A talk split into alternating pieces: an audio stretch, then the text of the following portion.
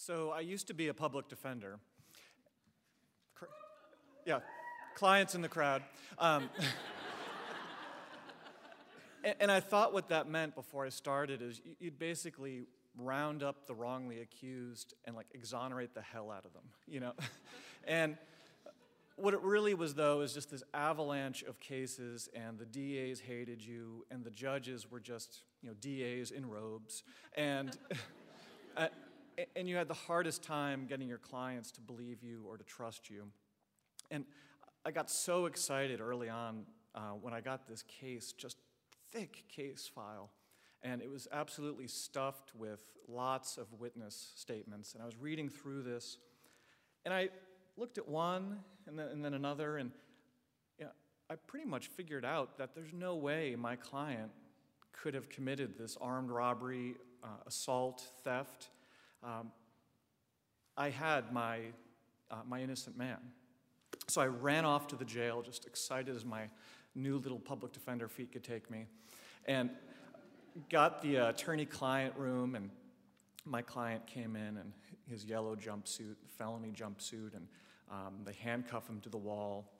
And, and when we're alone, I, I played it real cool and I said, You didn't do this, did you? And he kind of leaned back and stuck his, had his uh, eyebrow in the air. I followed by saying, I know you didn't do this. There's no way you could have done this. The gun was found over here, the getaway car was parked over there, you were seen over here. You, you didn't do this. And he kind of, at best, gave me an mm hmm. And he said, What are the DAs offering? what are the DAs offering? You know, you're an innocent man. We have to, we have to exonerate you. How many years are they offering? I was pulling my hair out at this point. You know, eight, eight years. You know, they're offering you eight years for something you didn't do. Hmm. I said, listen, someone else did this, and, and you were there. You know who it was. Um, are, are you telling me, you know, you know, you're not going to tell me who this was? Tight lips. Okay, I get that. I get that dangerous prison scene. Um, but we can't let you do eight years on this. Um, you know, and, and this lightning bolt of an idea hit me. I said, This is perfect. We will go to trial. I, I get that you're not going to tell me. I get the whole snitches wear stitches thing. Um, but, but, but, but that, that, that's our plan. Okay? You won't tell me who did this. And that's our story to the jury. We'll tell them that this person, this Mr. X, is so dangerous, is so powerful, that, that even I, your lawyer, doesn't know who he is. And, and you sure aren't going to say it. And, and we can't tell them who Mr. X is because he's so powerful that even the witnesses are willing to point the finger at you and let you go down for this. So he, he, he hung his head down, and I could tell, I mean, this is, this is an attractive story. I mean, he was giving it a lot of thought. And his arm was still chained to the wall, and his head was down. And I, I had a chance to think, and I was thinking, God, this is this is my big case. You know, innocent man, great story. Um, you know, maybe Owen Wilson will play me. Um, uh, you know, what's Ethan Hawke up to? I mean, um, and he kind of snapped me out of this delusion, and he said, "All right, we go to trial." we don't, we don't identify Mr. X, and no women's shoes. I, I look down, I'm like, no, no, man, these are Danskos.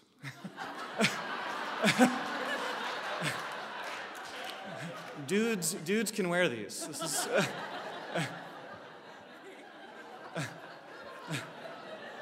no Danskos. so with that, you know, that pact, I mean, that was the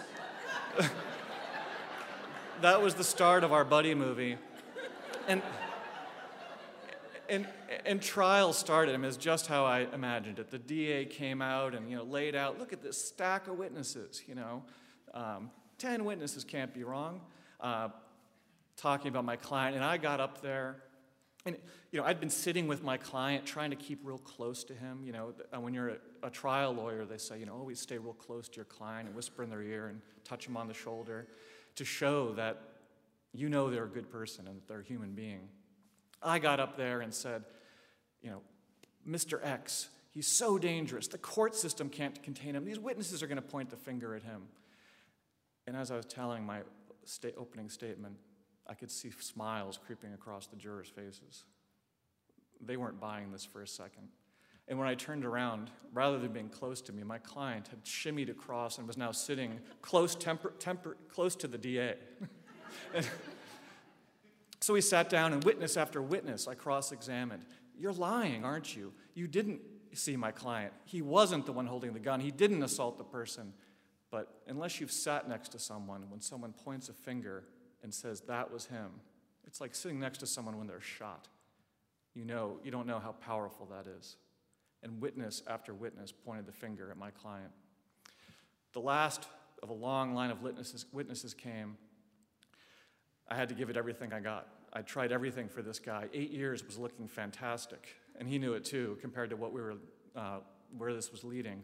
And the last witness sat there, and she did the same thing. Him, he had the gun, he did the assault. And I cross examined her and I ripped into her and I was angry and I shouted and the judge started to erupt and the DA started to erupt. And they, the louder they got, the louder I got. And then she said it. Yeah, there was someone else. He wasn't the one who had the gun or did this, but I won't tell you who it was. I sat back perfect ending to my story. She, she won't say who Mr. X is, people. That's how scary this guy is. I went home that night thinking the case was in the bag. So I was surprised when the, jur- when the DA called one more witness, Your Honor, the next morning, and the door swung open. Mr. X, people of the jury, and in shuffled a mountain of a man in an orange jumpsuit, the most, the most dangerous color, ankles and wrists shackled together to a belly chain. And the entire way in, he looked at my client.